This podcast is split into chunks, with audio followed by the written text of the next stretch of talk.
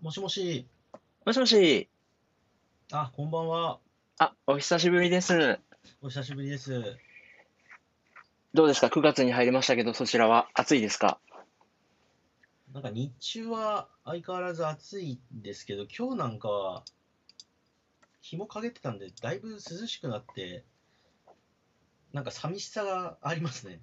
あ、まさにもう、晩晩夏というか、なんか秋近づいてきた、なんかあっという間でしたね、本当に。なんか今年は変でしたね。まあ、なんか気兼ねなく外に行けないっていうのもあるんでしょうけど、ああ、まあ、早速ですけど、そ相変わらずそう、外には出れないような雰囲気で。ああ、で、ちょっとまあ、少し変わってきたところはあるんですけど、実は。はい。まあ、ちょっとじゃあ、まずそこら辺からお話をすると、まあ、しばらくあの後、閉まってたというか、やってなかった J リーグが開幕しまして、はい。で、一応その、まあ、よりによってというか、今年、年間シート買ってたんですけど、おー。で、1試合目見に行った後に全部は、その後全部オールキャンセルになってしまいまして、まあ、なんか選択するっていうことができるっていうので、まあ、まずチームから送られてきたんですよね。返金しますかとかそういうことですかなんか4択あってですね、えっはい。と、まずそもそも大前提、その、まあ、今年まず今5000人しか入れないっていう、まあ、ちょ超厳戒態ああ、勢っていう状態で今試合してるんですけど、客席もそのソーシャルディスタンスで間隔あ、をそ空うでけす、そうでて、す。あはの、い。まあ、主にホームの、あのサポーターだけしか来られないっていう状態になってるんですよ、今。へ え、もうなんか話聞いてる感じ、若干いるなって感じはするんですけど、まあ、あのユニフォームをとにかくアウェーのユニフォームとか着ては絶対入れないようになっていて、そうなんや。一応 J リーグの言い分としては自粛してくださいっていう明文化なんで、まあ、グはレーっちゃグレーなんですよね。要はユニフォーム着なきゃ入れちゃうんで。あ。ああ、その相手チームの応援でも。まあでも、もう基本的にはもうホームしかいない状態です、今。ホームの応援というか、ファン、サポーターたへち。え。じゃあ万博で試合見ようと思ったらガンバのファンしかいないってことであ、すかそうそうですね。だから今、それがちょっへえ。と野球と大きい違いはそこですね。野球は、プロ野球はもう結構アウェーの方にも行ってるんで、人うが。ん、うん。そこが結構実は大きい違いなんですけど、へえ。自分は東京なんですけど、まあ、ベルマーレ平、湘南ベルマーレっていう、まあ、神奈川のチームなので、はい。あの車で片道60キロぐらいあのホームの試合を見に行くっていう、なんか逆転現象が起きててですね、はあ、はあ、そはれまあ県をまたいでとかっていうのは、一応明文化はされてないのと、あ、はい。まあ、あと一応、その自分は2月の、この間お会いした2月の後に1回、実は2月20日にですね、秋田に1回行ってるんですよ。はい、はい。あ、そう、ちょっと順番はまちまちになるかもしれないですけど、それが、理由がちょっとロコ・フランクっていう、あの、バンドのライブをやってたんですよ。だから本当ギリギリ最後のライブだったんですね、今あにしては。あ、2月末。はい。で、もう東京も大阪も、大阪の人なんで、そのロコ・フランクってバンドが。はい。で、そのドラマーの方が脱退されるともう20年近くやってるのに急に脱退ってなったんで、あ、もうこれ最後なのかと思って、うん、結果的にその直感は当たってたんですね。見にう行っん、うん、て、うそのん。後全部中止になってたんで。で、そこで、その結構むちゃくちゃな日程だったんですけど、その2月20日に行った後に21か、確か21日に平塚で開幕戦があるんで、そこから秋田から平塚まで行ったんですよね。はい。それが自分が今まで使った電車の最後ですね。それあから電車にあ、は一切鉄道関係はじ実は乗ってなくてですね、はい、まあ、東京都内ではまず間違いなく乗ってないのと、はい。だからもう他県に行くっていうのは、まあ、そのそれしか他県に今行ってないんですけど、その試合を見に行くっていうことしか。その60、え、平田さんって免許持ってはりましたっけあ免許はもちろん持ってますね。ああ、じゃあ、そうおなんです移け動ど。で、そういう時は車で。はい、そうです、そうです。ああ、で、まあ、父親のその残していった車も結構使わないと、まあ、まああの車にとっても良くないのもあっうん、て、うん、うん。もともと車の運転自体は好きだったので、はい。まあ、だいぶだから車生活に今いいのか悪いのか慣れてしまったというか、ああ、まあ、それがはね。そうですね、アウェイの人が来ない分、駐車場がだいぶ空くんですよ。うーん。普段絶対止められないであろう、その、まあ、平塚って公園の中の一角なんで、はい。公園の駐車場に止められるっていうのは非常に、まあ、楽は楽なんですけど、うん。うーん。なるべく人と関わらないようにっていうんですかはい。で、まあ、それは自分の中で、まあ、また、なんかでん、鉄道関係が唯一、まあ、穴じゃないかなっていう気はしてるんで、その、なんか経路不明とかって。はい。で、その、実は、その、本当は一昨日ぐらい試合あったはずだったんですけど、はい。そのサガン鳥栖って、鳥栖の佐賀県のチームのがかかっちゃったんで、はあ、チームメ、メンバーが。そうです、中止になっちゃったんですよ。はあ、はい、はい。あ多分その選手が移動してる経路で、他の人と関わってるのって、多分新幹線だけなんですけど、あ、はい。まあ、その新幹線自体は結構、換気はできてるっていうふうに、まあ、実際、なんか検証みたいなことはしてるんですけど、はい。唯一多分だから誰と関わってるか分かんないのはそこぐらいじゃないかなっていうのがあって自分は車で移動してます。だからうーん。よりは多分東京から持っていく可能性の方が大きいじゃないですかきっとそうですね。なんかね、ニュアンス的には。割合見てもやっぱりなんか昨日見て6万何千人いるうちの2万2千とか3千が東京なんで、はい。あ多いんだよなと思ってはいますけど相変わらずあーまあ、なんかちょっとこう、もっと心情面の話ですけど、はいはいはいアウェイがいない試合で、間隔が空いてるスタジアムっていうのは、まあまあ、やっぱちょっと多少寂しいもんですかあそれ最初ですね、まあ、どう自分もどう思うのかなと思って行ってみたんですけどはい。やっぱり2月の時はまあ大盛り上がりしてるスタジアムにいたのちかうんちょっと高揚感じゃないですけど、まあ、そういうのが来たなっていう現場うにん来うたんなってうんわけじゃないですか。うん。うん。でたまたまその隣に座られてた方がもうかなりもう本当に最初からもうベルマーレンの最初の頃から見てたような方だったんですよねたまたま座った方が。はい。で結構そこで本当はなんか初めてこう現地で座りながら話せるっていう人なかなかいないんですけど、はいそういう方がと出会えたなと思ったらそのもう次の時まあ今だから全部リセットされてる状態なんではい。あでちょっとちょっとその話してませんでしたけどそうあの今あのこれ今5000人が現状なんですけどちょっと警戒を緩められるってなったらスタジアムの半分の人数まで入れていいよってなるんですけどはいはいはい。でもそれって結構スタジアムによってまちまちで、まあ、例えば埼玉スタジアムとか結構入るわけですよねその半分、うん5000ぐらい多分入ると思うんですけど半分うんうん。うん。まあでも、まあ、平塚の場合はでもそれ結構キャパはちっちゃいんで7000とか8000ぐらいなんですけど、うん。まあ、その状態でもまだシーズンシートは実はあの効果を発揮できずにいてその全員全部もう関係なく入れますようになったらようやくシーズンシートが、まあ、復活っていうんですかねはい。っていう状態なんですけどああ、そうか。いやいや話前後しますけど、そのはい4つの選択肢があるとかっていう話の中あそで、う結局そのシートっていうのはどういうふうに払い戻すとか、そうです、ね、大前提そのシートを継続するかもうやめるかっていうその2択がまずあります。あはいはいはい。その先で、そのシートをまあ継続する人が、まあ、今回2月から7月ぐらいまで間が空いたんで、その間の試合の、試合の金料金っていうのを払い戻すか寄付するかっていう選択ああ、はいはいはい。で、それともう一方は、そのシーズンチケットはもう今年はいい、いらないですっていう選択をした状態での払い戻すか、それを寄付するかっていう。へえ。はあはあはでまあ、自分の選択としては、まあ、寄付するよりかは、まあ、グッズ買った方がいいだろうと思ったんで、 自分にとっても、あ。はい。まあ、形になんか残った方がいいだろうと思ったんで、一応返金請求をして、うん。グッズに回そうと思ったんですけど、結はい局、それが、要は今の状態だと、どこまでその超限界体制っていうのが続くか分かんないですし、うんまあ。多分多分今年中はそうでしょうね、多分今年中ってことはシーズン終わりまできっと下手したらそうなんで、はいまあ、全部返金になるのかなっていう。で、返金になるのは、その最後、終わって、1年終わってからようやく全部返金がまとめて帰ってくるらしいんですけど、おーえ、じゃあ、今、今は車に乗って見に行ってる、もうその別個で個別個別に買ってるってことですかあ、そうなんですよ。だから、シーズンチケットを持ってる人間にまず最優先で売ってくれるんですよ。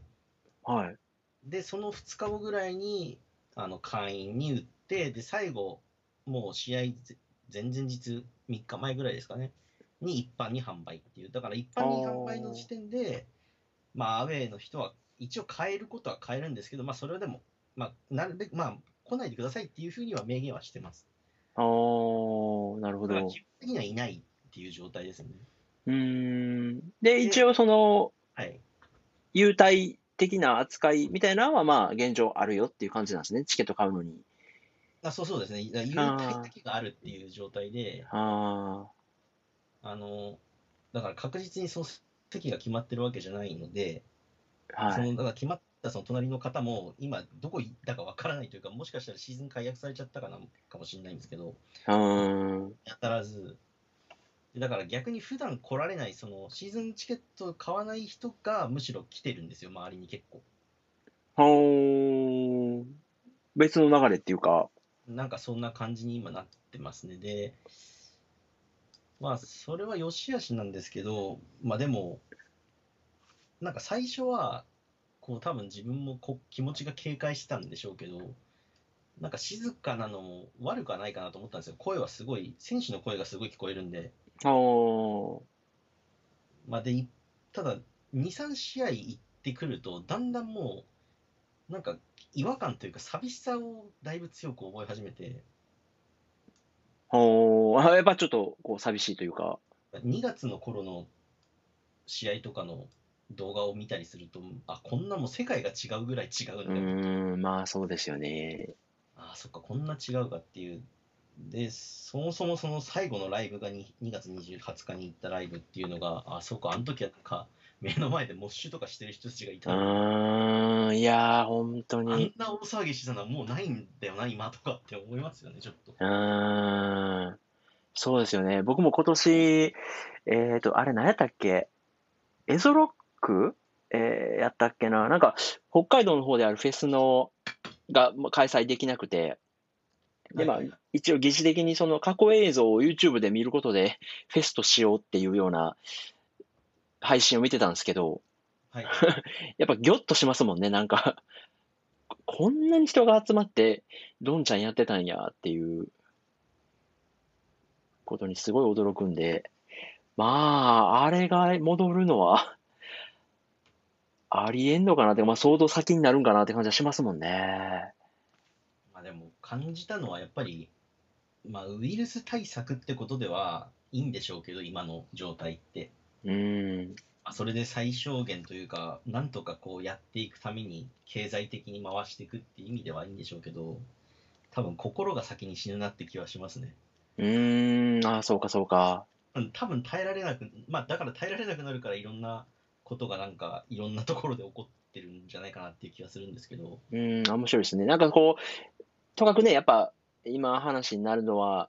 まずはそういう衛生面っていう、医療面っていうところの観点と、もう一個、両天秤に乗せるのは、経済的なバランスっていうかね、経済も回さないとっていうのは出ますけど、その裏で、みんなのメンタルがちょっとね、 だんだんすり減っていってるっていうのは、いや、まあ、あなんか、もともとあったんでしょうけど、なんかわざわざブラック・ライブスマターなんて、今までだったら言わなくても別うにん当たり前にそんなことはできてたんじゃないのかなと思うんですよね。なんか、うん、うん自分はすごくあれは違和感を覚えてるんですけど、うーん、まあなんかやっぱあれはそうですね、直接的な関わりじゃないけど、コロナ禍で起こってることっていうのの中の、なんかすごい点と点がつながる感じはしますもんね。今回のあの、大坂なおみ選手がボイコットしてるようなこともそうですしね。なんか、そう、それでちょっと、結構ツイッターが、まあ、結構なんていうんですか、ニュースの話題にもなったりしてたんで、うーん、まあ、個人的に、まあ、悶々としてたのと、怒りを感じたというか、はい。出来事がまああったのが、一個が、あの、それこそガールズパンツァー界隈でちょっと一個起きててですね、実は。へえ。なんか緊急事態宣言が確かあ言われた後だったかなってぐらいだったんですけど、はい。あの、前ちょっとお話ししましたけど、フィンランドの軍関係の監視してた佐伯さんっていう方と、はい。水島監督が、あの、直接言い合ってないのになんか喧嘩してるたんですよ。 ほなんか要は、佐伯さん側は、なんか多分、なんか水島監督側が先だったのか、何でしたっけ、黒川検事長の話ってあの時ぐらいでしたっけ、う。ああ、なんかありましたね。なんかその話をが、突然、なんか今まで別にそういうことを言う、なんかツイートみたいなことする人じゃなかったんですけど、水島監督って。はい。なんか突然そういう、なんか反対みたいなことを唱え始めて。ほでなんか、ほなんか匂わせた感じで佐伯さんが、なんか今は当確、まあ要は政府に対して反論というか、そういうことするべき状況じゃないよう。ねみたああ、いな。なんか、うんうんうんやっうん。ぱはり言ったら、ないん。か、そう佐伯さんってなんか、フィンランド先生みたいな名前でやってるんで、あのが勝手にガルパン監修者とか名前使うんじゃないよみたいなことをほう。言うわけでもなく、なんかそこで水島監督もなんか濁らす感じで言ったら、はお互いがフォローを外すとかっていうわけわかんい。ない。あやめてくれと思って、あの、それこそ以前、あの、お話ししてた、あの、あれと同じですよね。あの、何でしたっけ。あ、獣フレンズで起きた外野の話みたいなのが、 うん。ああ、やめてほしいなと思ったんですけど、起き始めまして、そこで。うーん。やるんだったら、堂々と、もう、朝まで生テレビばりに言い合ってくれと思ったんですけど、うーん。お互いその牽制をし合い、フォローを外しみたいな、もうなんか、エンターテインメントを提供してほしいのになんかそれをしちゃうのと思って、結構それげんなりした度合いのでかい一つなんですけど、うーん。そうですね。でどうもその水島さんがそういうことを言ったのは、なんか、もしかしたらその、組合が関係してんじゃないかっていうのが一説あったんですよね。はアい。ニメ関係の。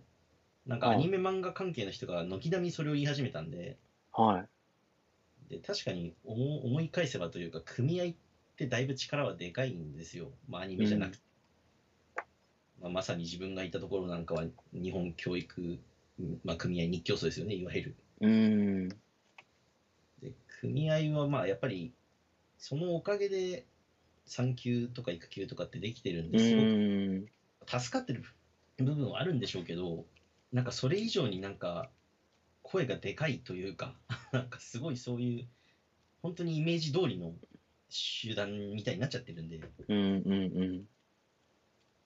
まあ、中にはすごくなんかいいい方っていうとおかしいですけどそういろいろ考えられてるというか柔軟な方はいらっしゃるんですけどでもやっぱりなんか革命を起こそう改革を起こそうみたいな方向に行くとすごい視野が狭いような人たちがやっぱ多いというか。うーん。なんかそれはちょっと一個一理あるかなって気はしたんですよね。会組合界隈が名乗りを上げようみたいなこと言ったんじゃないのかなっていう。うーん。まあそうですよね。なんか、まあ難しいな。それこそ、キャリーパミュパミュがそういうのに声を上げたっていうので、まあタレントっていうかアーティストがそういうことを言うんじゃないよっていう意見が出たりとか、いや言ってもいいやんとか、そうですね。なんか、えー言わない、政治的メッセージを発しないっていうことが一番の政治的メッセージなんだから、逆にこう、パッと明らかにしちゃう方が、まだコミット具合としては、 マットとか、なんかまあ、すごい、いろんなとこがいろんな話が出てきて、本当ごちゃごちゃでしたよね、匿名う。ーん、いや、まあ、そういう、大きな火種がボカンボカンボカンってあちこちで上がっていって、結局なんかその言葉の力と言葉に傷ついてる人っていうのがすごい顕在化したのは、今年の大きなトピックやったかなと思いますね。で、まあ自分が見た中で、うん、間違いないなと思ったのは、あの大の大人が140文字で議論する場ではないっていうのを見て、全くその通りだっていう。うもうやっーたらん直接言い合ってくれよ、目の前でとは思いましたようね。ーん。なんかまあ、それここそ、うん。やり方もこすいというか、なんうかーん。うん。逆に、あの、ズームとかね、こう、そういう会議アプリを使った方が、画面を通して目と目で話すから、 なんか、今まで以上に人の顔を見るなんて話もありましたけど、それを配信とかしてもね、別にいいですし、そうなんですよねあのあの配給の言葉を借りると喧嘩して何が悪いんだって本当そう思うんですよねやるんだったらちゃんととことんやったらいいんじゃないと思うんですけどうーん、なんまかあみんな気分悪くなって終わるっていう うーん、いやー、ありますありますあります。当にもう、なんかそんなことばっかりじゃないですか最近結構そうなんですよね。で、まあ、そこにね、 なんか、俺も参戦するぞーっつって、なんかクソリプ飛ばすような精神性も持ってないから、見守ってるんだけど、なんか見てるだけで疲れるみたいな、なんか、 なんかへきとしていくっていうそうなんですよね。で、なんかちょっとこう、バイタリティ削られて ぐったりして、なんかいや、楽しむためのエンタメで好きやったはずやのに、なんかごとごと揉めてんの見ちゃったなーみたいな感じのとかありますもんね。でそれちょっと思ったのがあのこの間のポッドキャストで確か村上さんが有名人税が高すぎるって話されてたじゃないですかああ、はい。であれ確かにそうだなとも思ったんですけど、はいなんか最近なんかそれこそいろんな人が YouTube を始めたりしてるわけじゃないですか今はい。でなんかもう登録者数合戦というかもう数が多いというか再生数多いもん勝ちみたいな感じに若干感じてはい。ところはあってであのふとテレビであのあのザキヤマさんと言われてる山崎さんがはい。なんか、なんかの時に、ふと、お笑い芸人の誰々、登録者何人なのって聞いて、8万人ですっつって、大したことないな、みたいな話をしてて、はい。いや、8万ってだいぶだよ、と思って、もうはい8万ってすらそういう感じの考え方なんですよね、きっと。うーん。もうあのせ、あのクラスの人はそうなっちゃうんですね。で、まあ、それは有名、著名人というか、テレビ出てる人が YouTube 来たら、それは数字取るだろうとは思うんですけど、うん。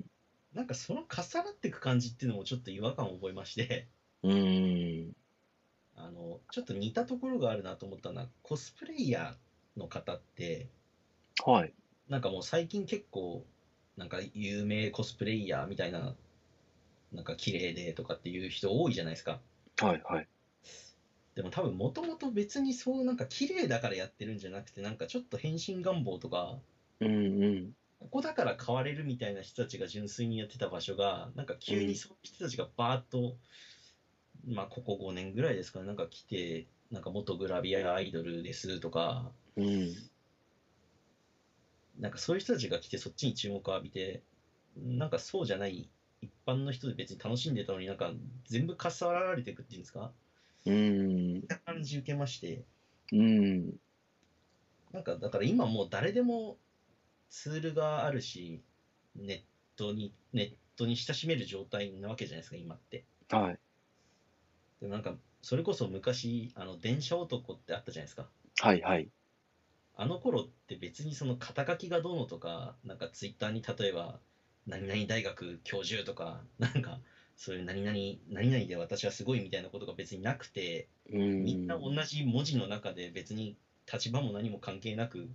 まあ、ただそのひ一つの恋愛が完成するのをみんなに見守ろうみたいな、うん。まあ、あの話が別に素晴らしいかっていうと、まあそれは、まあ、まあ、よしあしかなとは思うんですけど、うん。でもなんかそのフラットな状態じゃもうないじゃないですか。そうですね。でそれでなんか実名がとかって言われても、んっ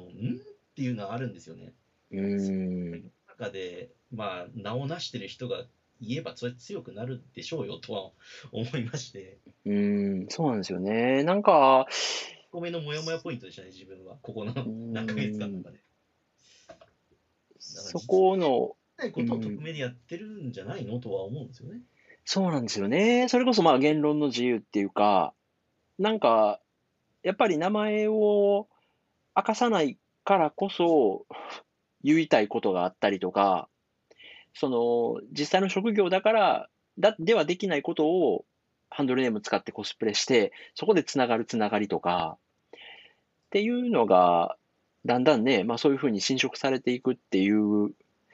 れ、ビジネスとになるんであれば、いや参入してくる人がいるっていうのはね、なんかわかるんですけど、一方で、楽しむ側の人間として思うのは、ネットっていうのが何でも入れれるんで、そういうマスとかメジャーもどんどんどんどん入ってくるけど、もっとミニマムな世界とか小さな世界っていうのも、まあ共存はできるんで、ただそこにアクセスしにくくなる、なっていくなって思うんで、なんか自分の好きな世界とかクラスターには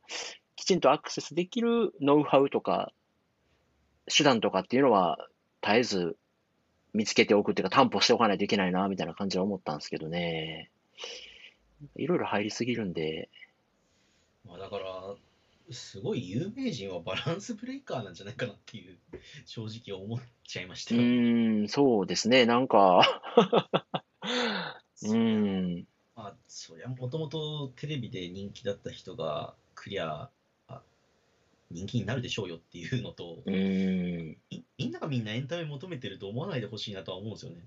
うーん、それこそ ASMR じゃないですけど、うーん。まあ、別にいろんな形があるのがインターネットだったわけであって、ねえ、そうですよね。そんな中で、みたいなのを求めて、求められるのもどうなんだろうなっていう。うーん。それは、なんか、まあ、見る側もそうやし、ね、僕もちょっとたまたま最近 YouTube 始めたんですけど、ああ、はい、あの、ちょっとでしてます。はいはいあありがとうございます。あの、それこそ今、ありがたいことに、僕としてはありがたいことに、登録者数も48名の方が登録していただいてては、いあの、まあ、結構ありがたいんですよ、僕としては。いや、こんな見てもらえてるなんて、登録してもらえてるなんて嬉しいなと思うんですけど、でもなんかそこに、そう100とかって結構すごい数字ですよね、実際。いやね、いや、そうなんですよ。僕としては全然ありがたいんですけど、なんか、ふとやっぱ始めるとね、そういう1000人とか万人とかっていう世界があるっていうのを知ってからはじ入ると、なんか、メンタルやられたりとか、作り手の側もするんかなと思って、なんかそういうところのリテラシーっていうか、あれはあれ、これはこれなんだよ。自分はやっぱり胸に手を上げ当てて、この動画作ってて楽しいか、見てほしいかっていう、その根本が今日はどうなの作れるのっていう問いかけができるできひんっていうのは僕はなんかね、まあ、幸いに楽しめてるんですけどそこをブレ出すときつかったりするんやろなっていうそういうノイズとしてメジャーが来るっていうのですごい大きなノイズになってるんかなっていう感じはするんですけどね。まあ、ノイズって意味では、あれですね、とにかくもう広告だらけになってるじゃないですか、今。うーんあの広告って5秒でもストレスですね。 そうですね。なんか、だから今、よう、最近のな流れですごい聞くのは、あのー結局、えっと、Hulu とか、Netflix とか、見る時間がないから、ああの、解約して、で、そこに使ってた1000円を YouTube プレミアムに使うって話をちょくちょく聞くんですよ。とにかくやっぱあの、そうですかチラッと見る YouTube の広告が鬱陶しすぎるから、あれのストレスなくなるのは、 すごい実はメリットあるみたいなこと言ってる人をちょくちょく見て、いやーでも思う、思うツボだなって気もしますけどね、Google は。 そうですよね。もともと別に広告なんかなかったものに対して、あ、ここは金のなる木だっつって、広告出して、広告い見たくなければお金払ってねっていうのは、ああ、嫌だなーっていう、本当純粋に嫌だなーっていう感情ですよね。いやね、もう、そこはもう僕、心を無にして、 悟りを開いたんで、あの、広告が飛ばせるまで5秒ひたすら待って、秒でスキップっていうのをやってますけどね。まあ、そうですね。いや、でも、なんか、お元気そうでいろいろと、ねえへへまあ、元気だったかっていうと、実は結構元気ではなかったんですけど、うん、まあなんかい、やっぱ人と話ができると元気になれるんですよね。うーん、まあ、そういう意味では、ね、元気になりにくい状況がずっと続いてますもんね。まあ、まあ、そうなってる理由は結構、あとはまあ、ベルマーレがダントツ最下位っていうのもあるんですけどね。そうな んや。状況はまずいという、あーそうなると不満がだんだん奮発し始めるって言って、まあ実際してるんですけど、はまあだから今なんか、それこそネットの掲示板とかツイッターで結構監督やめろなの、誰を変えろだのって言うんですけど、うん。まあでも本当にサポーターというんだったらもう信じてタスク託すしかないだろうなとは思うんですけどね。あーなんか、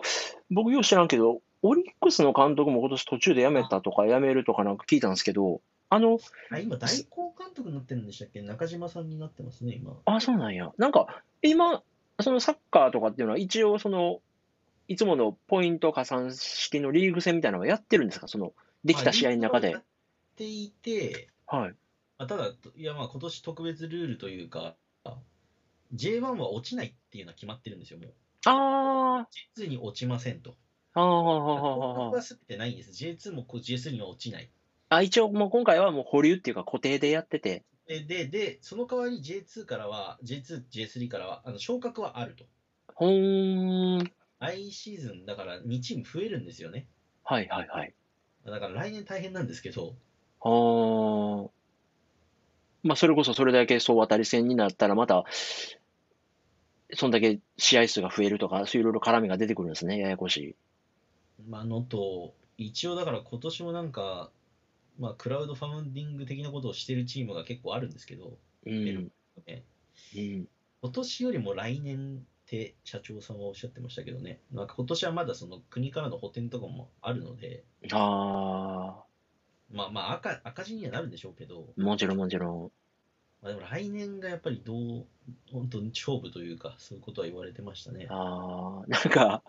いや、その実情はわかんないですけどね、あの、東京都のし、し、仕事っていうか店開けてるところに対する休業要請みたいなのもね、一発目は、いくばくかお金出てましたけど、二発目以降はなんか、お願いするだけで お金は出ませんみたいな、なんかやっぱ、なんかもうそこら辺もお金どうこうって、やっぱ心がどうなるかというか、うーん、なんかそっちな気しますね。別に多分、ただでもやるよっていう人たちも多分いると思うんですけど、うーん、それがだからいつまで続けられるかというか、うーん。よく、もうこればっかりはまあしょうがないですけど、しょうがないんですよね。それは、まあ、行政に対しても、そう、しょうがないと言いたくはないですけど、こればっかりはもさすがに、う願うしかないというか、うーん。とにかく、まあ、あの製薬会社の方に頑張っていただくしかないというか、うーんねえ、行政にた、こう、い言ったってどうしようもないっていうのはわかるし、でも気持ちの行き場もないしっていう。でやっぱり、今になって思うと、歓声のないスタジアムは本当寂しいですね。うーん、いや思わずこねう声出してるというか、まあ、拍手ぐらいはしてる人はいますけど、拍手ー、はうまあん、 OK になってるんで、一応うん、う。ん、 ただ、まあ、厄介なのが手拍子はダメだとかってなってるんですよ。うん。えもうだから本当にかなり警戒は J リーグはしてますよね。まあ実際それでも怒っちゃってるんで、ちょいちょいは。ー、あもうだあんだけ、もうい行くとなおさらわかりますけど、あんだけ警戒しててもやっぱなるんだろうなっていうー、うーん。ので、まあ、やっぱ不特定多数がっていうのは大きいんですね。やっぱリスクとしては。でもう笑っちゃいけないですけど、本当油断してるとすぐなるかかるじゃないですか。うーんカ。ラオケとか、そうですね。まあ、あれは、マスクをせずに長時間とかって、うなんかん本当に狙ったか狙いすましたかのように、意思を持ってるかのようにかかってるんで。はい。まあだからずっと蓋されてる状態じゃないですかね多分気持ちのどこうか、ん、うん、うん、うん。そうですよね。でもう耐えられんってなった人がなんか爆発したりしてるんでしょうけどうーん。うーんまあなんともっていうだやっぱりそのさっきの佐伯さんと水島さんみたいなことは起きてほしくなかったですしうん。いや、わかります、わかります。なんかその、うすごい、うつうつとしたムードが、ずっと立ち込めてて、それこそその、心に蓋されて、なんか、 ぐつぐつぐつぐつ、煮詰まってってるって感じはあるんですけど、なんかそんな中で、あ、これすごい面白いやんと思ったのが、あのーはいはいはい今年結局ね、まあこんな状況で東京オリンピックなんてできるわけもないっていうのあで、そうあのえそうなんですよそれもだから予定に入れてたんですけど全部延期になってるんでうん、ななんか、過ぎていくだけなんですよねねえ。で、僕自身はまあね、あの、それほど興味がないので、まあ、楽しめる人が楽しんでくれればっていうスタンスだったんですけど、あのー一方で、ツール・ド・フランスが、あ、やってますよ。はい。今年、なんか、その、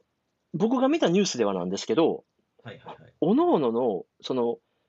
クラブチームかどっかに、その走行メーターな、みたいなのを置いて、はい、バーチャルで、なんか、ツール・ド・フランスをやったってニュースを見て、あもしかしてばあのその、多分その前にやってたバーチャルツールみたいなやつじゃないですかね。あ、それかな。で、あのズイッートっていうのがあるんですけどね。はい。あ、ああ、走行とかを記録できるようなやつなんですかね。であの、な実際走ってる風になるんですよ。はいはいはい。まあで、なんか、、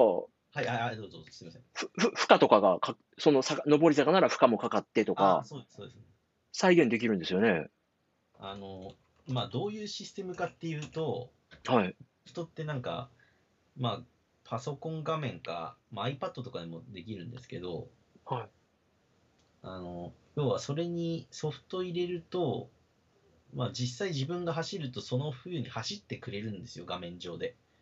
ああ、景色も流れる。あそうそうですそうですはいはいはい。マリオカートみたいな感じではい。で、まあ、まあ唯一だからい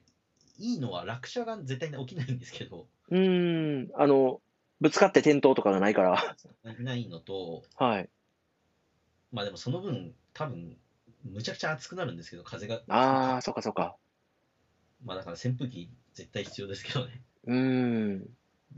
それであの、勾配とかも多分数値に合わせて結構負荷かけてくれたりするんで、うーん。でなんかちょいちょいその、結構、まあ、こまあ結構最近お面白いなと思って見てるのが、フォーミュラ E ってあの、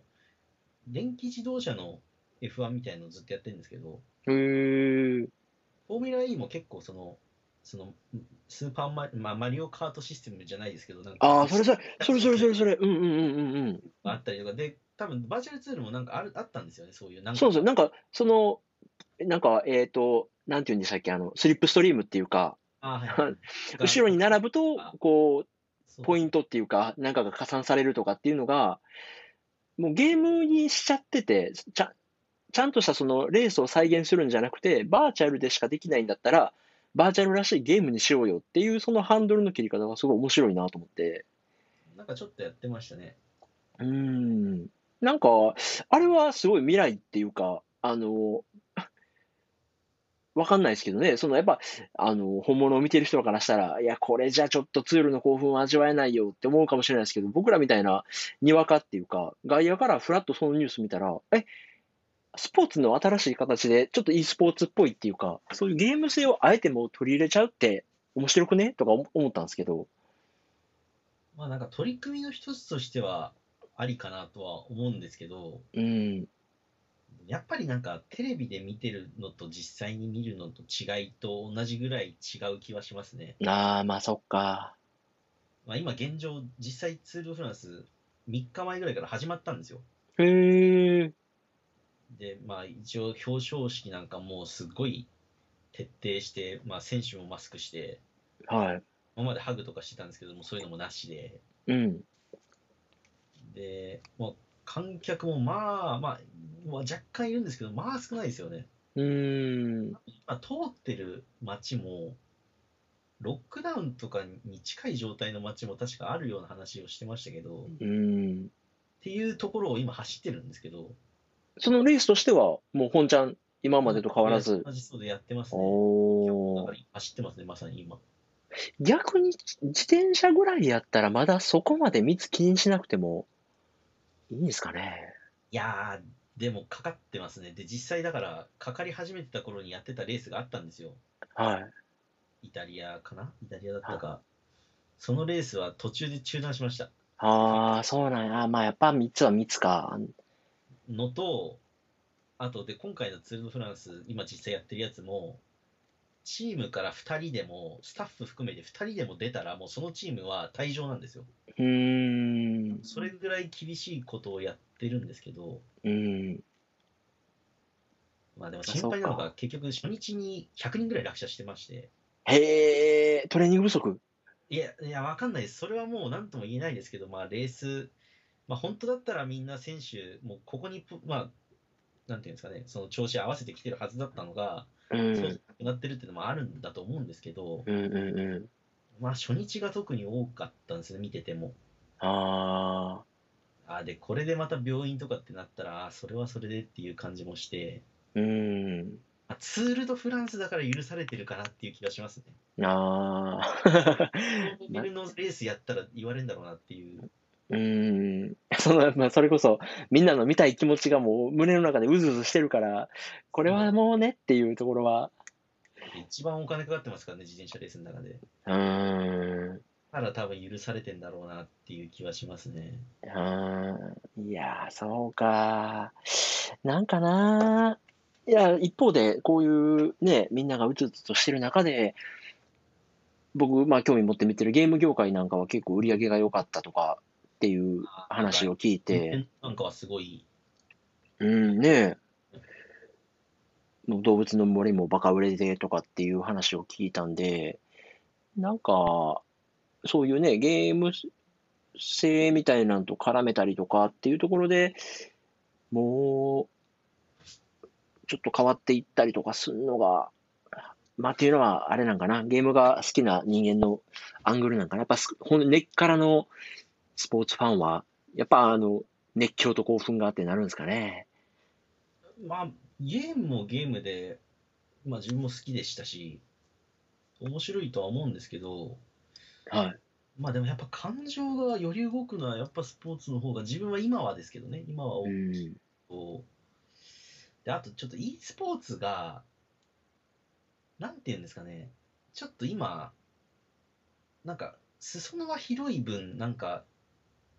例えばなんかなんかのリーグが1個あるとかっていうのが今ないじゃないですかうん。大会ってほぼトーナメントですよねうん。でなんかそのトーナメントで例えば英語だったら英語でこの人が今優勝ですとかっていうのは分かるんですけど、まあ、多分今唯一日本でやってるのは NPB がやってるのがパワープロとなんかスプラトゥーンもやってるんですかね確かああ、はいはいはい。でなんかそれは若干そのリーグ戦というかなんかあれも一応あれがあるんですよねあのドラフトがあるんですよねそうですね、うん。選ばれるか選ばれないかっていう結構それも大事だったりするみたいではい。あでもなんかまだまだまあ歴史の問題なのかなって気はするんですけどもうちょっと時間が経ったらもうちょっと精査されていくのかなって気がするんですけどうん。まだなんか選手とその特徴ととかっていうのがあんまり一致しないというかうーん。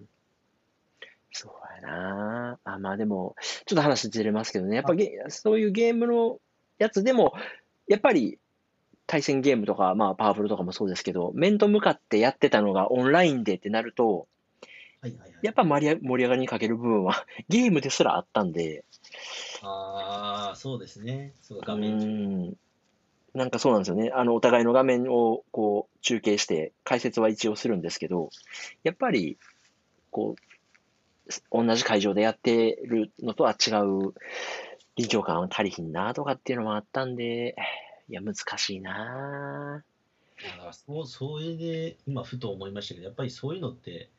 マシンというか AI との最大の違いじゃないですかねうーんなん。かその状況ができてればフルパフォーマンス発揮できるかっていうと多分そうじゃないですよね人間うーん。環境が違うというか、それだけでも多分、まあそれこそスポーツだったらホームアンドアウェイってあるぐらいですし、うーん。だいぶ違ったりやっぱするもんなんでしょうね。100%が120%になるとか。うーん。そうですよね。パフォーマンスは変わるもんな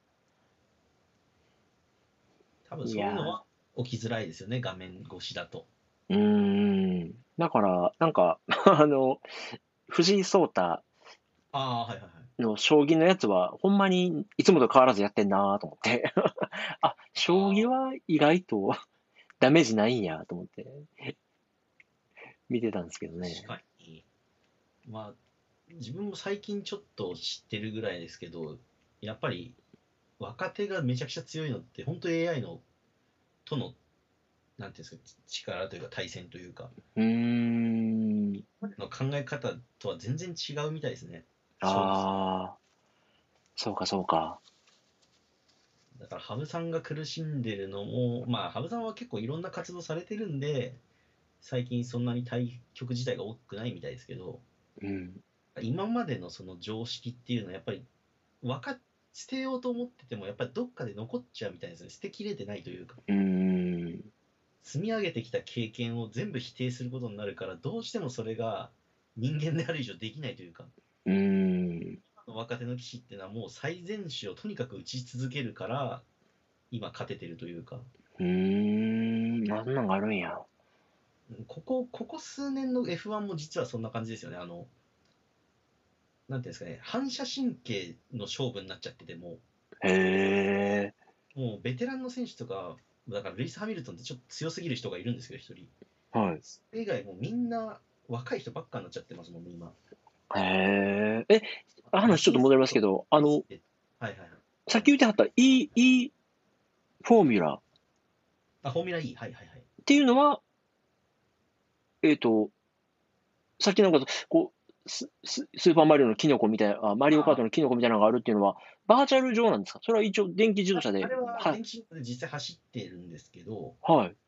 あでもなんか最近はちょっとバーチャル的なレースもやってましたけど、はい。まあ、実際その、あれ結構だから毎年ちょっとずつそういうレギュレーションというか変えてまして、うんうん。最初面白かったのは必ずピッと止まって、車乗り換えなきゃいけないっていうのが一回あったんですよね。へえ。まあ、だからその容量的なバッテリー的な問題でもあったんですけど、それは走りほうきれほうない。ほう。ほうほうほうほうほう。今あ面白いのが1、2年であっという間にもう走りきれるぐらいのバッテリーを詰めるようになって、へえ。で、なんかペナルティーとかを犯すと、もう要は電子制御なんで、勝手にもうエンジンのパワー出力落とされちゃったりするんですよ。だかへえ。あ、面白ら面白いんですよね。簡単にそういうことができるんで。でい。う、ん。あと、前からあるのはファンブーストって言って、ファン投票で、へ上位3え。人ぐらいが、それこそキノコみたいなの使えるんですよ。一時的にバーッと叩 いて。やっぱそれ使うと、20ワットぐらいしか違わないんですけど、ややっぱ全然違いますもんね、その瞬間は。その運運営がリミットをカットしてくれるんですかそれ。ファそのファンの投票によって。あそのファンブーストで、その確か上位3名ぐらいの選手に、ベースどっかで使える、どこのタイミングでもいいよ。 へえ、それ面白いな。やっぱ、 15分だったか、それぐらいですけど、はああ、その、見てる側の声が、あれなんですね。プレイを左右するんですもんい、ね。本当にそういうものになってるんですよね。で、エンタメやな。ビジネスとしてはやっぱりエコロジーな方に行きたいからっていうのもあるんでしょうけど、うんうんうそれこそアウディとかが、あの、ルマンとかをやめてフォーミュラー来たりしてたんで、してるんん。うで、今ーん。やっぱり中国なんかもやっぱフォーミュラ E やってますよね、結構。うーん中国それがすげえな。いや、あれは結構面白いですね、見てても。なんかちょうどそのへえ多分、リアルスポーツと e スポーツの合いの子というか、いいとうころんとうんうん。しますね。へえ、あ、面白いですね。その 見てる、なんか、声が反映されるって面白いね。確かに今、あの、バトルロワイヤル系かななんかでも、そういうのあるって聞きましたしね。ああ、はいはい。視聴者、あの、ツイッチとかで見てるファンの声がああ、そういうことですか。ああ力になるゲームとか最近出たんですよ。バトルロワ系とかで。いやだから面白いなああー、ひ一つになりますもんね。まあ、それが、よりガチンコを求める人からしたらどうかわからんけど、時代の流れとしては。うん。そうですね。で、あの、まあ、フォーミュラ E に関しては、もう一個面白いのは、F1 はまあ、確かピット回数決まってるんで、絶対入んなきゃいけないんですよね、燃料で補給。はいはいはいはいはい。フォーミュラ E どうだったかちょっとすいません。またレギュレーションも毎回変わってるんで定かじゃないですけうど、ん。あれ本当省エネしたもん勝ちなところもちょっとあって、うん。あ、なるほどやっね。てるんですけど、うん。やっぱパワー落ちてくるんですよ、だんだん。うん。で、本当にやっぱ省エネうまい選手とかカーブとかでブレーキ使わないあ上手い選手やたら残ってんなみたいな、最近 結構結構みんなトントン上手くなってるんでトントンですけど、あ。うん。初めの頃すごい差がついてて、あやっぱ走りでこんだけ違うんだなっていうのが、多分実際の車の運転とかしてもきっと差が出るんでしょうね。ああ、燃費のね、効率。はいはいはい。それがもう如実に出てるような感じでしたね。えー、なんか、それをもし、はわかんないですけど、その、見てる画面の端っことかに、バッテリー残量とかっていうのが出せ、出してくれるっていう、なんていうんやろ、ホスピタリティがあると、そこ楽しませ、楽しめますもんね、なんか、あ、この人うまいなとか、まあちょっといろいろそういう、なんていうんですかね、見てわかる要素をう増んやうんし,、うんますね。うん。うーん。ちょっと今、パッと思いついたのが、相対的に卓球って見てわかんないスポーツなんで、うん。回転がわかんないと何やってるのかよくわかんないんですよね、多分。あ、そうなんや、あれ。普通に取れそうとかって思うんですけど、サーブとか。うん。多分、自分でも水谷のサーブとか絶対取れないですもん。多分、あ回転がわかんないんですよね。あ。ああ。あ、そこでのい読み合いとかがあるんですね。 で、か今度分かってても取れないがあるんで、あ回転かかりがすごくて分からんとか、あ。回転が分かるようになったら、あれ絶対違うんだろうなとは思うんですよね。あーあ、やっぱそうやねんな。見せ方は結構重要かもしれないですね、そう思うう。ーん、なんかそうなってくると、やっぱオリンピックの意義っていうか、今まで別に興味持ってなかったようなことでも、オリンピック種目で日本人が強かったりすると、なぜこの選手がすごいのかっていうのを事細かに説明してくれてね。まあ そうですね、なんうか、ん、多分数字だけ見てると、へえで終わるのが、あこんなすごいんだが分かると思うんですよね。うん、フィ、フィギュアのね、こう、なんか、なんとかスピンとか、トリプルなんとかとか、ルッツとかなんかいうのも、日本人がね、うま、強いとスローモーションでじっくり教えてくれて、あ、そんなすごいことしてるんやって分かったりとかっていうのは、やっぱ、あんだけでかい大会の功績の面なんでしょうね、あれ。前、そういえば、その、向こうの海外のトラックレースの、まあ、競輪選手みたいな選手が、もう、もうあ足、もう、パンパンに太い選手が、必死こいて、まあ、1200ワットとかって出すのめちゃくちゃ大変なんですよ。うん、 1200ワット、多分プロの最高が1000 1200か300かぐらい、もうちょっといくのかな。それもうマックスこいでそれぐらいなんですけど、うん。その人がいひいこらこいでようやくパンが1枚焼けるっていう、おーマットってすげえ大変なんだぞっていうのが分 かるっていうあ、そういう見せ方もあるんですね。ああったんですよ、その CM でしたけどね。うん。何気なく普段使ってますけど、なるほど、なるほど。ど。あ、まさにあの、コンセントのワット数とイコールなんですね、そこのあワイットコはイ。コールなんです。だから、あのよくだから、前ちょっとお話ししましたけど、パワーメーターで出てくるワット数っていうのはまさにそういうことで、ああ、 すごいな、エネルギーって。 1時間300ワットとかっていうのが本当にプロのトップ選手なんですけど、300ワットってめちゃくちゃ大変ですからね、うーん、エルって。そうか。なるほどな。いやー、まあでもスポーツは、いや、大変やろうなと思って、なんかね、その、見てはる人は今、どんな気持ちでいいのかなっていうのをちょっと伺いたくて、お声掛けしたんですけど。スポーツ、まあ、スポーツはまだやれてるからいいですけどね、うーん、たくさんありますしね。まあまあ、その見見ていく方というか、まあ、いけるだけで自分はありがたいと思ってますけど、J リうーグーん、うーん。結局、先に始めた海外の方が観客入ってないですから、まだ。あ、そうなんや。あ、まあまあまあ、被害被害のあれもあるし。いや、そういうの見ると、やっぱ日本ってうまいことやってたんだなっていう、うーん。まあ、その安倍さんが辞めてしまうっていうのが、結構最近のニュースでしたけど。うーん。まあね、まあ言、言われたらやるかっていう国民性も含めて、まあまあ、軟着陸、ごちゃつきながらも軟着陸はしてるんかなっていう感じはあるんですね。っていう、うまいところに落としどころを見出してる方だと思いますね、まだ。うーん。いやー、わかりました。これ、これからじゃあ年末にかけては、なんか、な、 何を心の支えにみたいなのはあるんですか年末にかけてはというか、あちょっとおすすめもあるんですけど、その前にちょっと、ちょっとも、もやつきの最後の一つを言ってもいいですかね。 ああ、はい。あの、すいません、あの、さっき実は、ちょっと見てたんですけど、フォールガイズやられてましたよね。ああやってました、やってました。 すごい。え、あれ、なんでわ、見てたのなんでわかったんですか通あ知。のおおお店の、その花とねじゃない方の、はいはいはい。アカウントで、あの、はいお店を案内してる時のアカウントありますよね。それでやられてましたよね。やってました、やってました。あれで唯一登録してるのが自分なんですけど、実は いや、んかまあまあそうなんや。何回かちょっと、なんかテスト配信的なのあったじゃないですか。はいはいはいはい。このやつで。はい。なんかいつか何かあるかもと思 って、登録しといたら、ポンと今日ってきたんで、はい、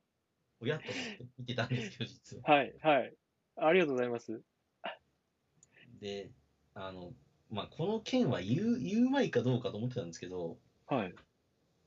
まあ、実はあの、結構自分の中ででかかったのは、ビコイドが消えてるっていう、あ、そうなんや。知らん。あいあつ。の、あの自然と話されてるんで、はい、変化ないように感じてるんで、まあ、感じてるじゃないですか、聞いてるだけだと。はい。でもじ自分結構気づいてたのが、4月ぐらいからトップページが真っ白になってたんですよ。 そうなんや。で、おやと思 って、ではい他のアプリとかは残ってたんで、はい、なんか変えられるのかなと思ったら、もう今フォ、フォビドンまで来ちゃってて、はい。データないんじゃないかなと思うんですけど、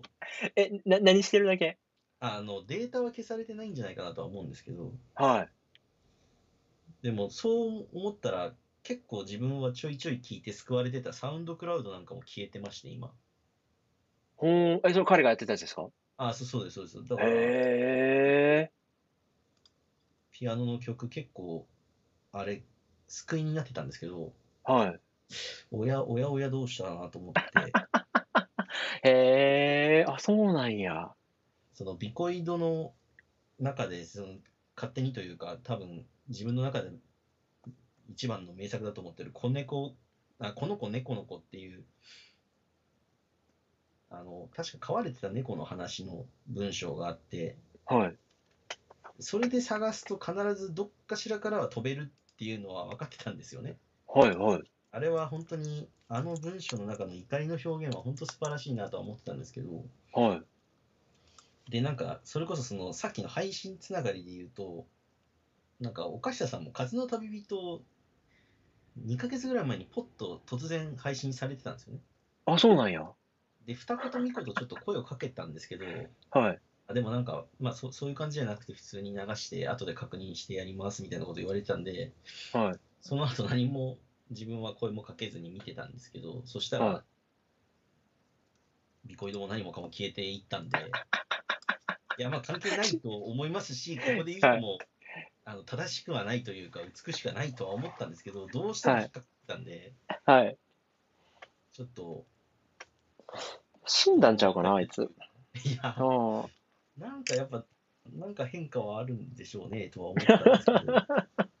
ど、 あ、そうなんや。また、あももしゃ、なんかもやもやしてるんだったら、直接声をかけなさいよとは思うんですけど、自分でも。はい。いやでもなんか一生会わないかもしれないっていうのがうんなんかそれも現実的になりたくないのでなんかまへあえ。もしかしたら村上さんとまたお話しされた時になんかその話が真実が出ればいいなというかわかりました。なんか、それとなく。そう、ね、だからこ結構やっぱりまあい今更ですけど、まあ、こここから受けてる影響は大きくてですね、ああ。ぐるりのことの DVD ボックスを実は持ってるんです、自分。 なんと既得な。まあ、なんでかっていうと、それ、赤星さんの最初の映画だったからなんですよ。映画出さ初、その、音楽担当というか、うん。だったんで買ったんですけど、あの、ここでの会話で、12年間それを見てないんです、自分まだ。はその保留したくてですね、はいそのはい見た感想っていうのを、あ。はい。え、本編はまだ見てはらないんですかまだ見てないんです、だから実あは、。そうなんや。そうどっちに転ぶかが怖くて見られないん ですよ。素晴らしいいやまあまあダサくというのか。いやいやいやいや。 12年前だと DVD なんですよね、まだ。ブルーレイあさんーあ、そんな時代のあれなんや。買ったまんままだ再生できてないんですよ。へえ。あらあらあらあら。いや、で、だから再生をしようと思ったら、PS4 が今度壊れまして、 あら。最近結構そういうのが多くて、人生初めて財布なくしたりとか、ええ。小さいことがだんだんだんだん積み重なってるんですけど、実は。まあ、あじゃあ、フォールガイズもできてないんですね。オールガイズフもォールガイズ。まあまあば見てるぐらいがいいかなとは思うんですけ ど、バカ 面白い、あれ。あ、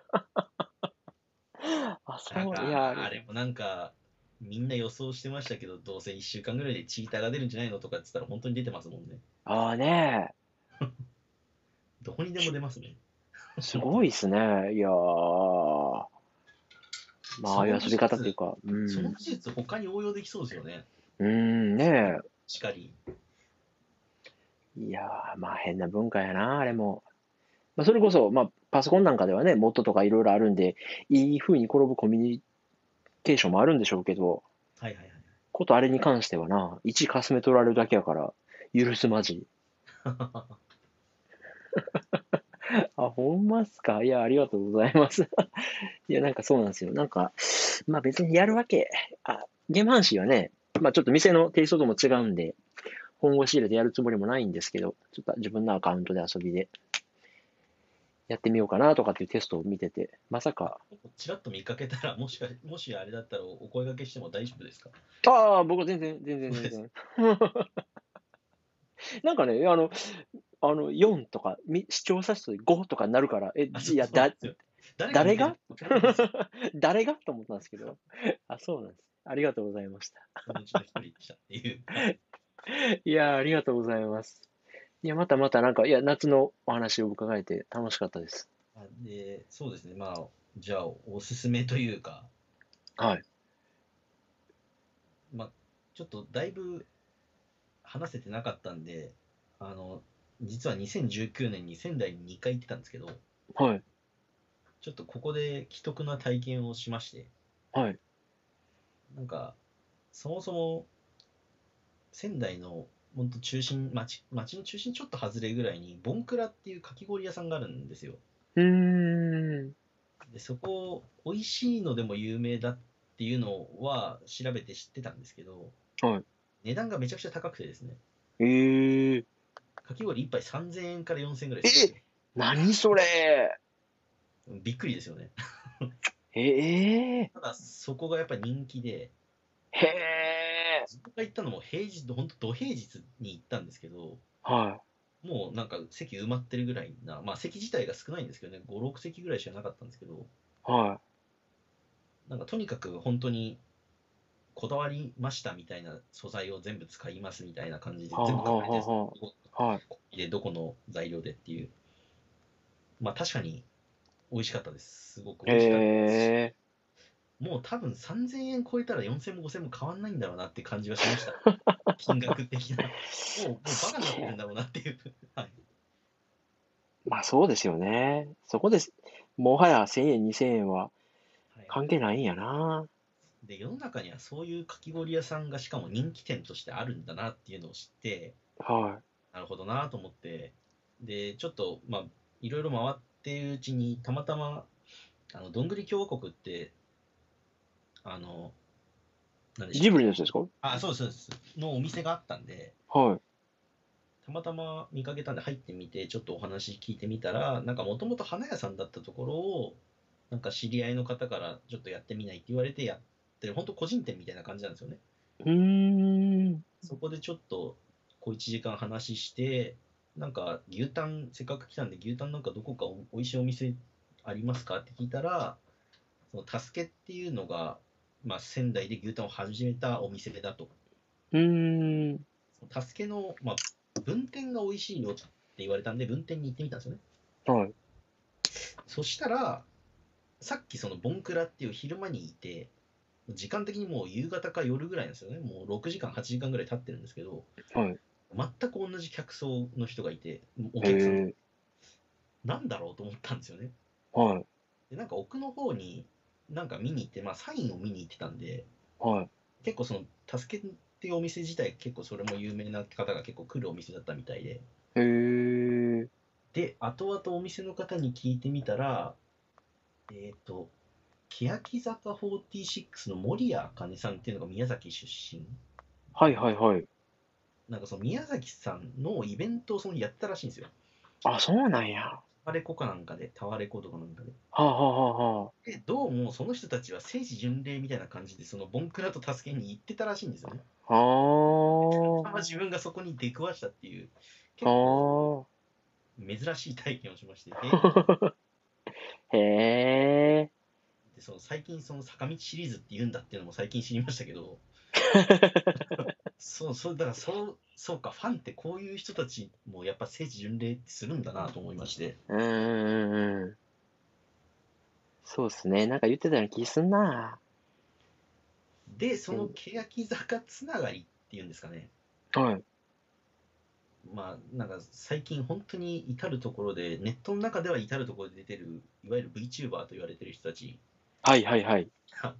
いるじゃないですかはい。でもなんか、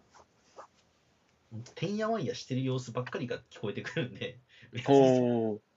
全然別に興味はなかったんですけど、はい。だその、唯一ちょっと親と思ったのが、7分の22ってわかりますああ、わかりますわかります。その VTuber っぽいですけど、中身はもう、中の人たちももう完全に誰がやってるって分かってる状態でやってる。はいはいはい。それこそ、秋元康先生プロデュースの。だから秋元康プロデュースっていうのはいらなかったんじゃないかと思うんですけど、あれは。ああ、そうですか。あった方が良かったのかなどうかなっていうそのいや自分がなんかあれなんでいいかと思ったのはそのすごく中途半端なところがむしろ良かったというかうーん。アイドルでもなくそういう VTuber 向けでもなくというんですかうん。なんかそのすごくまああの褒め言葉じゃないかもしれないですけどそのどっちにも触れてないのがむしろ良かったのかなっていうそれを思ったのはもうほんと最近なんですけどねへえ、僕なんか、あれ、アニメやってて途中まで見たんですけ ど、あアニメがいまいちなんですよあれそうですよね、僕途中で切りましたね、あれ。アニメがいまいちであのその7分22の「理解者」っていう歌があるんですよはあの歌だけはすごくいいです。い。へえ、あ、じゃあまた見てみようここは次みたいな。あの、今、東京 MX、こっちだと東京 MX で、なんか、計算中って、それこそ、あの、欅坂とかがやってるような感じの、バラエティ的なのやってるんですけど、かな。はい。あれはちょうどなんか土曜の流し見にはちょうどいいなと思ってぼーっと見てますけど、へえ、それはもうその生身の方が出てんですかあ、いや、あれもなんか側で出てますね。あ、そうなんや。へえ。まあまあ、それは、もうなんかそういうコンテンツどうこうっていうより、理解者という歌が良かったというおう話なんですけどーん。おー。あ、そうなんや。ちょっともう一回、さらい直してみます。で僕もなんか、ちょっと今週、先週ぐらいから VTuber 興味持ち出して、ちょっと研究してるんで、またそれ来週あたり岡下君都合つけば発表しようかなと思ってるんですけど。でももうあれもなんか VTuber 業界もやっぱりお金の匂いというかうーん、すごいですね。い行き過ぎた結果、もうなんか時期を早めてる感はちょっと否めないですよねああ、今もうあれですかね。書き入れ時なんかな。内部崩壊を簡単にするのかってぐらいその中で揉めてんだろうって思うんですけどそうなんや。そ、そんな内情まで知らんから。揉めてんすかあれ、いろいろ。というかなんかにネットニュースになってるのみんな揉めてる話ばっかりですよへえ。あ、そうなんかなんや。なんか中身が法法的な何がしとか彼氏がいました実名がいました とかなんかだからもっと違う方向でやればいいのにすごいもったいないなと思って見てるんですけどあれへえ。あ、そうなんや。中身をすごいまあまあそれはしょうがないのかもしれないですけどその自己承認欲求みたいなのがめっちゃ出てるというかあ、な、中の人から。でそれむしろそれの方がなんか結構海外の人の方が多いみたいで今あのへースーパーチャットってあるじゃないですかスーパーチャットはいはいはい、スパちゃん、はい。もう平気で1日うん万うん十万じゃないですかあの世界、うんうんうん、投げてますね。なんか恐ろしいんですけど自分をはたから見てると わかります。絶対金銭感覚狂ってるだろうなと思うんですけどはい。まあでもそういう世界がなんか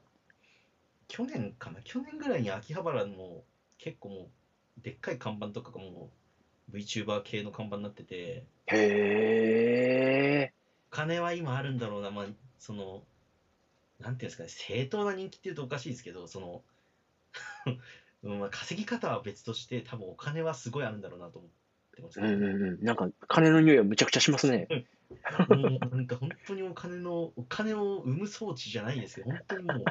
多分言ったら多分めちゃくちゃ怒る人いると思うんですけどでも傍から見てるとすごいそうにしか見えないというかいや、もう、それこそ僕も先週ぐらいからちょっと、あ、そんな人気なんやと思って勉強始めたんですけど、いや、あれは集権システムとしてすごい洗練されてるなと思いました。あー本当そうですよね。で、なんかもう、うん多少の問題とか関係なく突き進んでますもんね。うん。いや許可が取れてないゲームやっちゃいました、すいませんで、許可取り直しました、OK 出ましたみたいな、ー。ああ。普通だったらもう、そこでおどっかでこう収束していくだろうっていうのも関係なく突き進んでますもんね。うーん。あ、そうかそうか。なんかありましたね。そんな任天堂の許可取れてないとか。っていうか、 うん。なんかもう自分もあっさりとしか知らないですけど、なんかその巨大政党が2次3次っていうのとホロライブっていうのが2つでっかいのがあるんですけど、はいはいはい。なんかお互いのファンがお互いで罵り合ってるみたいな、あ、そんな派閥になってんねや。みたいですね。へえ。でもちょいちょい、ちょいちょいテレビでもあるじゃないですか、あの NHK たたまに出てたりとか、あ、そうなんや。あのそれこそ小峠さんがやってるやつで出てたりとか、僕あの、キズナアイがやってるやつは TVer で見てたんですけどねあ。ーてて TV を見てたんですけど、他にもいろいろあるんや。あの絆愛っていうのキャラクターが初音ミクぐらいまで行けば話違ったんでしょうけど、なんかあれも分身しましたとかっていううんう話、んうんううん、なんかやっぱ本当にもう、お金の匂いとかじゃなくて、もうお金っていう 力でもうぶち進んでるというか。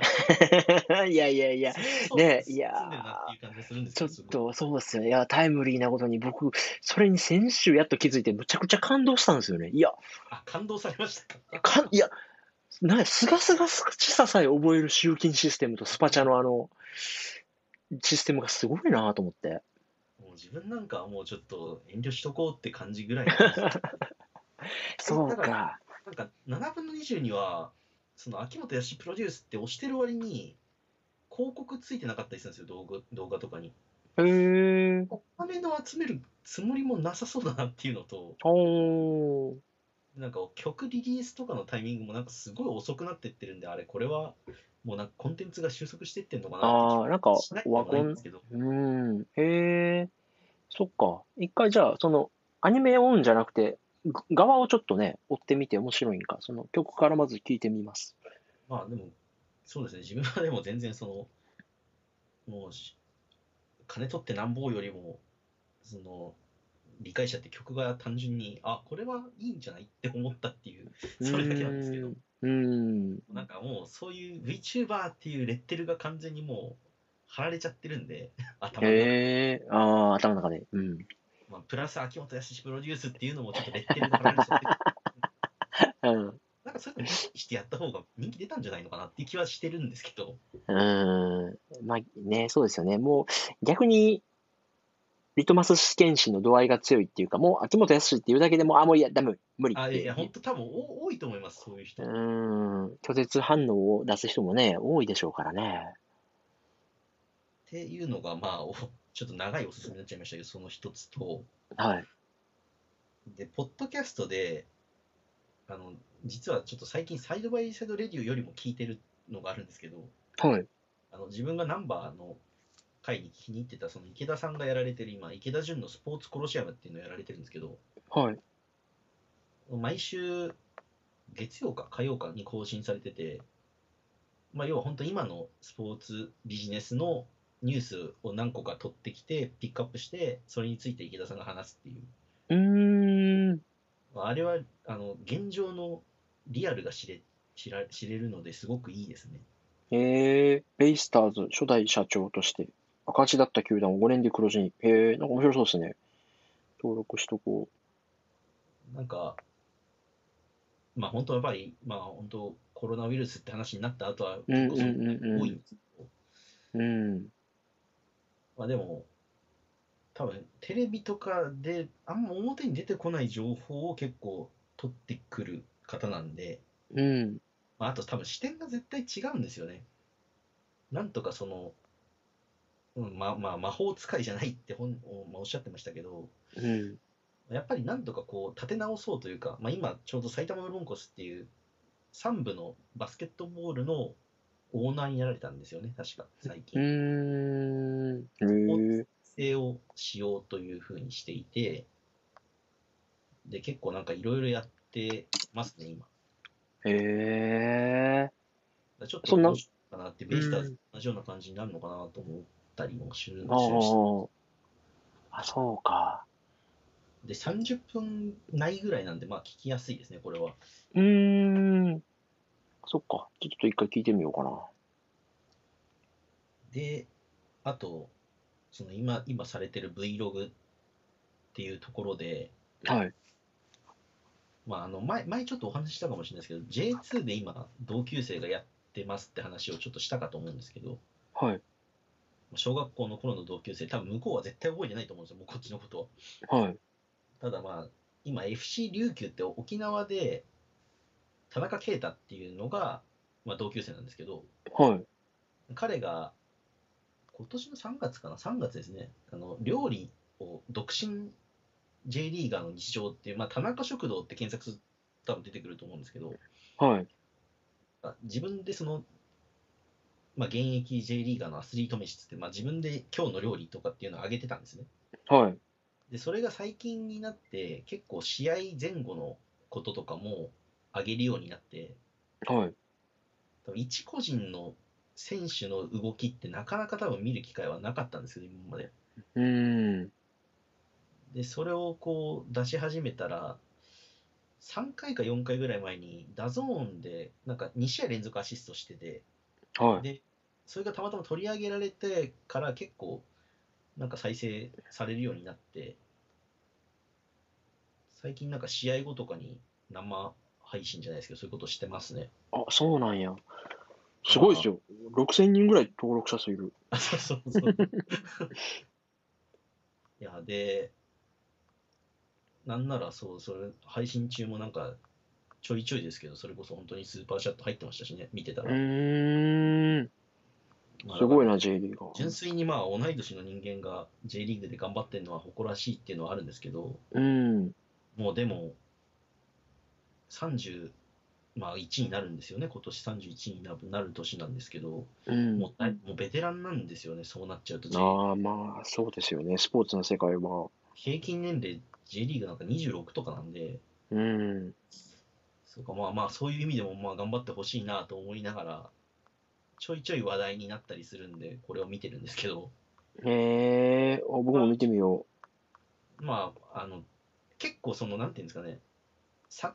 カーの選手とかスポーツっていうのと、かけ離れてるぐらいすごい動画自体が静かなんで、う。へえ、ゲームはない、まあ本当字幕がちょっとつくぐらいで、へえ、まあそうか、確かに Vlog ってこういうことなのかなっていうのはちょっと思いますけど、は。多分もしかしたらちょっと参考に、まあ、ないそうです。ね。参う考にんちょっとうさんうん。されてもいいのかなっていう気はしました。いや、見てみよう。ありがとうございます。いやー、面白いな。やっぱ、違う目線の、あれ、話は。へえ、ちょっとじゃあ、いろいろ、7分の22とか、いろいろ、 いろいろ見てみます。すみません。そうです。えーあと、あれです。あと、ちょ、ちょっと最後に、じゃあ、駆け足で言うと、イエスタで歌ってってあるじゃないですか。 はいはいはい。なんか、やっぱこれも自分は、 あのなんか、そのチューブラリンモラトリアムみたいな感じが結構なんかいいと思ってしまって、へえ、なんかブルーレイボックスを久々に買ってしまって、マジであの、2つ言われてたじゃないですか。グレイプにいるとこれだったらグレイプリンの方がみたいにおっしゃってたじゃないですか。はいはいはい。で多分これ大多数からしたら絶対イエスタで歌ってよいいという人は多分少数派だと思うんですけどうんうんうん。なんか購入者限定イベント付きとかっていうのをやってたんですよねはい。ああじゃあまあでなんかたまたまその後から知ったのはこの原作の漫画自体がもう11年ちょっとかけてようやく完結したぐらいなはい。なんかその作者の方がもう自分のスタイルでやりやってやり通す作品にしたいって言ってで結局こうアニメ化したのも結構紆余曲曲折というかようやくできたみたいなうーん。あーなんかまあ自分としては多分珍しいですねこういうテイストのものを買うの珍しいですけどまあちょっと行ってみようかなと思って買ってみたっていうのが一個ありあまあ、しそうなんや。すげえな。た、うんそう結婚されましたけどなんか特になんうんかなかったですか まあまあまあまあまあまあ、結婚はね。 いや、まあ別に、 別に結婚しようが、姉妹がいいんですけど。それは関係ないですうんまあまあまあ、それは大丈夫なんですけど。あ、そうか。いや、イエサで歌ってるの花澤香菜の芝居は、まあね、やっぱ大人っぽい芝居でいいなと思ってたんですけど、一応僕も全部見たんですけど、 話が全く進まへん。言いそう行っては戻り、行っては戻り。笑っちゃうぐらい進んでないですもんね。ほんえ、これな、何の話っていう、ってる間に終わったんで。最後、まさか友達に終わるっていう。も う、いや、ボックスを買う人がいるとは、こんな近くに。いやー自分もまさかと思いましたけど、で、あのどうもその、あのアベマ要はテレビ朝日系列で、で、あアベマ TV の方だけで流してたやつっていうのが6話ぐらいあるんですって。あ、そうなんや。へえ。なんか、1話多分15分ぐらいっぽいんですけど、はそれが中に入ってるっていうんで、なんか、突然飛んでるんですよ、話、確かにアニメ見てても。い。あ、そうなんや。あれ、なんかここどうなってんのみたいな、確か10話と11話の間とか、なんか、急に飛んだなと思ったりして。はどうもその辺が入ってないのが入ってるらしいので、それもあって買ったんですけど、い。へえ。いや、まあ、そんなんもう気づかへんぐらい話進まへんから、もうええええねんけども、ざーっとなんか。 多分グルミのことに近い感じでそうっすね。そうっすね。進まないっちょっていう。とあ、でも、ああれをええって思う人がおるんやな。ああだそうそう考えると、グリーンのことが ちょっとどうか、そっち寄りになってるかもしれないですけど、うん、いや、楽しめるかなという気は、きっと思いますけどね。別に大絶賛ってわけじゃないですけど、うん、なんかいいっていうのがあるんでしょうね。こういう終わり方でもいいねっていう、なんかうん、うんうん。大体もうは破局するか、さようならで終わるかみたいな、 じゃないですか。うーん。 そうですね。でもそれを僕が、僕みたいな人間は、あの、カタルシスがないって思ってまうんで、え何やってんそそうですね、まあ、そうそうなって、もうしかるべしだと思いますけど、これ、うーん。なんかどんなどんな人たちが来るのかなっていうのと、どんなイベントするのかなっていうのはあったので、うーん。あ、もうそれまた開催されてないんですか9月の19、あへえ。 20日に、でだからそれこそイベントできるのかどうかって話があったんうでんすけど、うんうんうん。もうなんか、手紙みたいな感じっていうんですかね、はがきみたいのが一枚入っていて、でこれを出してくださいっていうのと、もう裏にもコロナ対策ご協力のお願いって書いてあって。うーん。まあ、検温して熱があったら参加できないとか、いろういろん。ありますね。体調不良とかはダメですとか。うん。えー、また、でも、ね、もし行って面白いことがあれば、またお話を聞かせていただければ。はい。で、あとだから行ってみたいと思ったのは、これと、あと、厳備新幹線っていう、新潟の方に走ってる新幹線があるんですけど、あ、もう走らなくなるやつですかあの、そうなんですよ。新潟出発で終ああ、はいわ。るっていうんで、ちょっと終わる前にあれだけは行こうかなとは思っています。へえ。あれ、ラッピング新幹線みたいなニュアンスでいいんですかね中もちょっと違う。そうです、そうです。あの、それこそ、前話題に出てた、あの、皆川美和さんですよね。ああ、にに宮川美香。はい花火の花火のはラははははッピングなんですよね。は。はあ。は本当だから現代芸術の作品が飾ってある車両があったり、ちょっとキッズルームみたいな車両があったり、うーん。すごいあの走る距離が短いので、あ、そうなんや。新潟長岡間っていうちょっと東京の方に走ってほしかったんですけど、本当は。うん。まあだから新潟に乗りに行かなきゃいけないんで、まあ、車で新潟かなとは今思ってるんですけど、へえ、あ、いいなまあでもそ、まあそれぐらいしか、というかもう、まあまあ、減備は終わっちゃうんですけど、うん。あ、そうだ、そうすいません、また、あの、最後にあの、伸びてしまいますけど、あの、昨日、豊島園がなくなっちゃったんですよね、昨日ではいはいはい。ニュースやってました。い。わわかりますニュース。うん。なんかメリーゴーランド、あーエルドラドがどうのこうの。まあ、あのメリーゴーランド自体は結構、その、産業遺産とかになってて、まあ、歴史的にもすごいものだったっていう話なんですけど、うん。えーまあ、実際行ってみたら結構やっぱ思い出すものが多かったですね。あこもう20年前、30年近く前のものが相変わらず運運営されてるんで、うーん。やっぱ古かったんですよ古いは古いんですけどうん。でまあ一一応まあ成人式をやった場ではあるので、あ、そうなんや。へえ。まあ、うちの区はそこで成人式をするのでへえ。で別にその日はなんかその日成人式来た人間は無料で乗れる何でも乗っていいですよになってたんですけど別に乗らずに帰ったんですけどでも今思うと多分小学校の同級生に一番多くあったのはその日が多分最後でああ、いいっすね。遊園地で成人式。でそのやっぱ小学校の同級生今お菓子屋さんの村上さんはそうやって話されてるんですけどなんかそこってすごい近くて遠いなと思っていてずっと自分は、うーん。この感覚なんだろうはずっとそれもまあモヤモヤしているというかそれはずっと溜まってるんですけどだいつかなんかうちでスマブラやろうって言ったりできないのかなとかと思うんですけど別にやろうと思えばできるはずなんですけどねうーん。うなんだろうその心の距離って思うんですけどーん。まあ、なんかね、いろいろ事情があるんかなとか、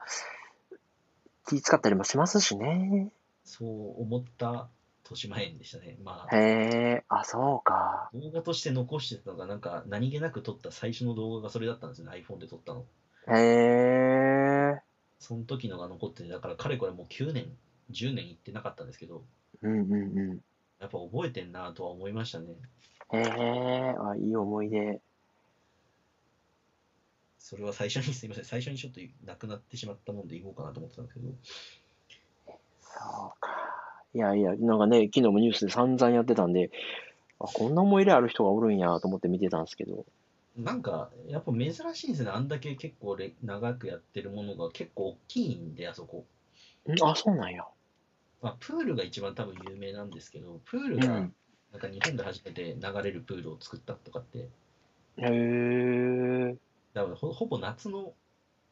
あ、週あれやとにせいや。頑あ張ってたというー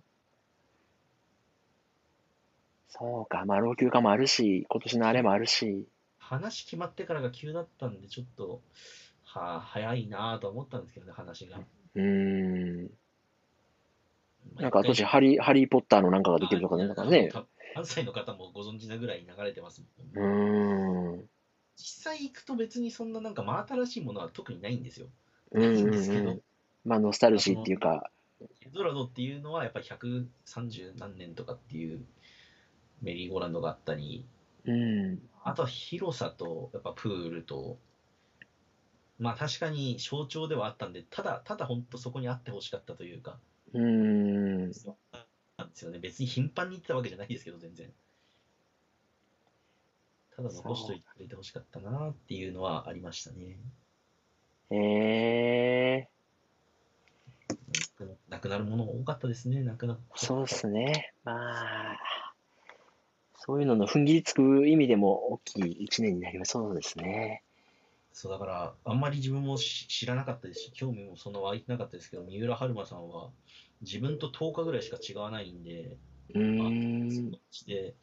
亡くなったかと思って、そいうのうはあでりすましたね。うーん。そうかなと思ったのが最近でしたね。うーん。まあ、やっぱり結局、結局、結局今思ってるのは結局まだいろんなところで世界中危険見学学してるんで、うん。あ、もうちょっと落ち着いてくんねえかなっていうのは正 直、落ち着いてくださいって思うのは正直ありますね。う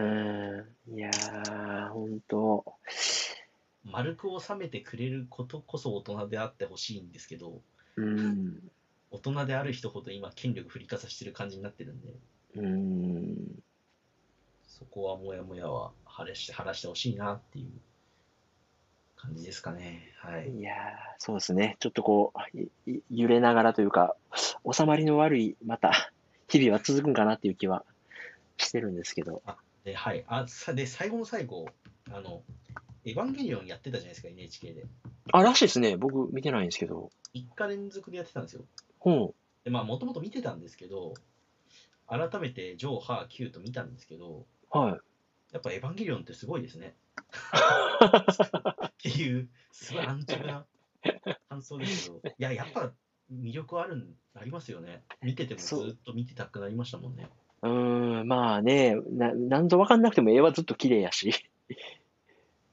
テンポはいいし。 Q、Q 結構いろいろ言われてましたけど、自分は、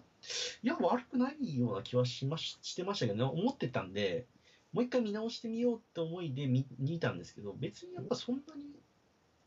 まあまあ、無理くり話ねじ替えた感じはしますけど、うん。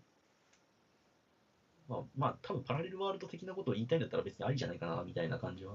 しましたけどね。うん。ねえいや、もうそれこそもう本来なら公開されてたはずがっていそううなん。ですよね。今あ年れのなんでいつになるんですかね。まだ、まだでしたっけまだいや、まだね、うん、劇場公開日公開されてないんでわかんないんですけど。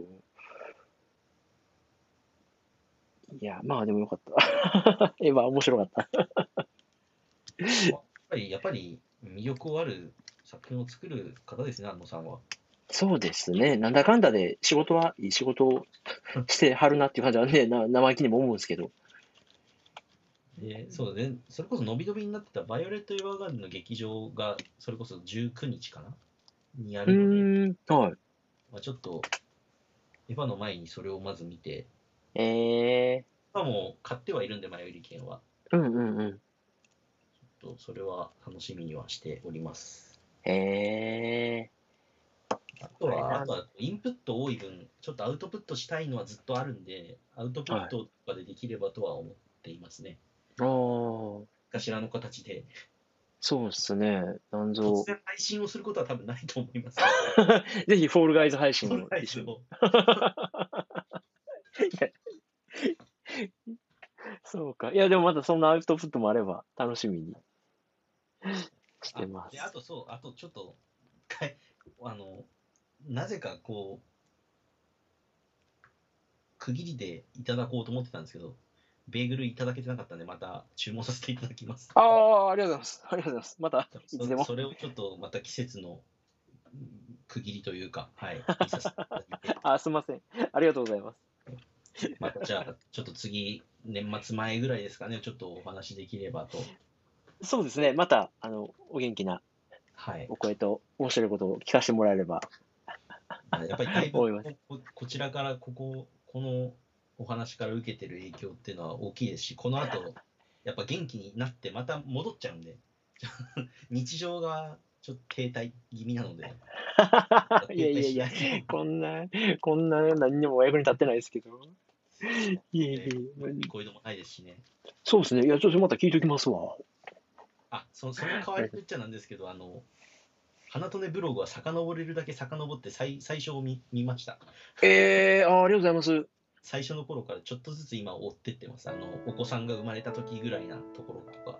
ええあーまあ、ううちはね、あの、消しまくった彼とは違って全部置いてあるんでね。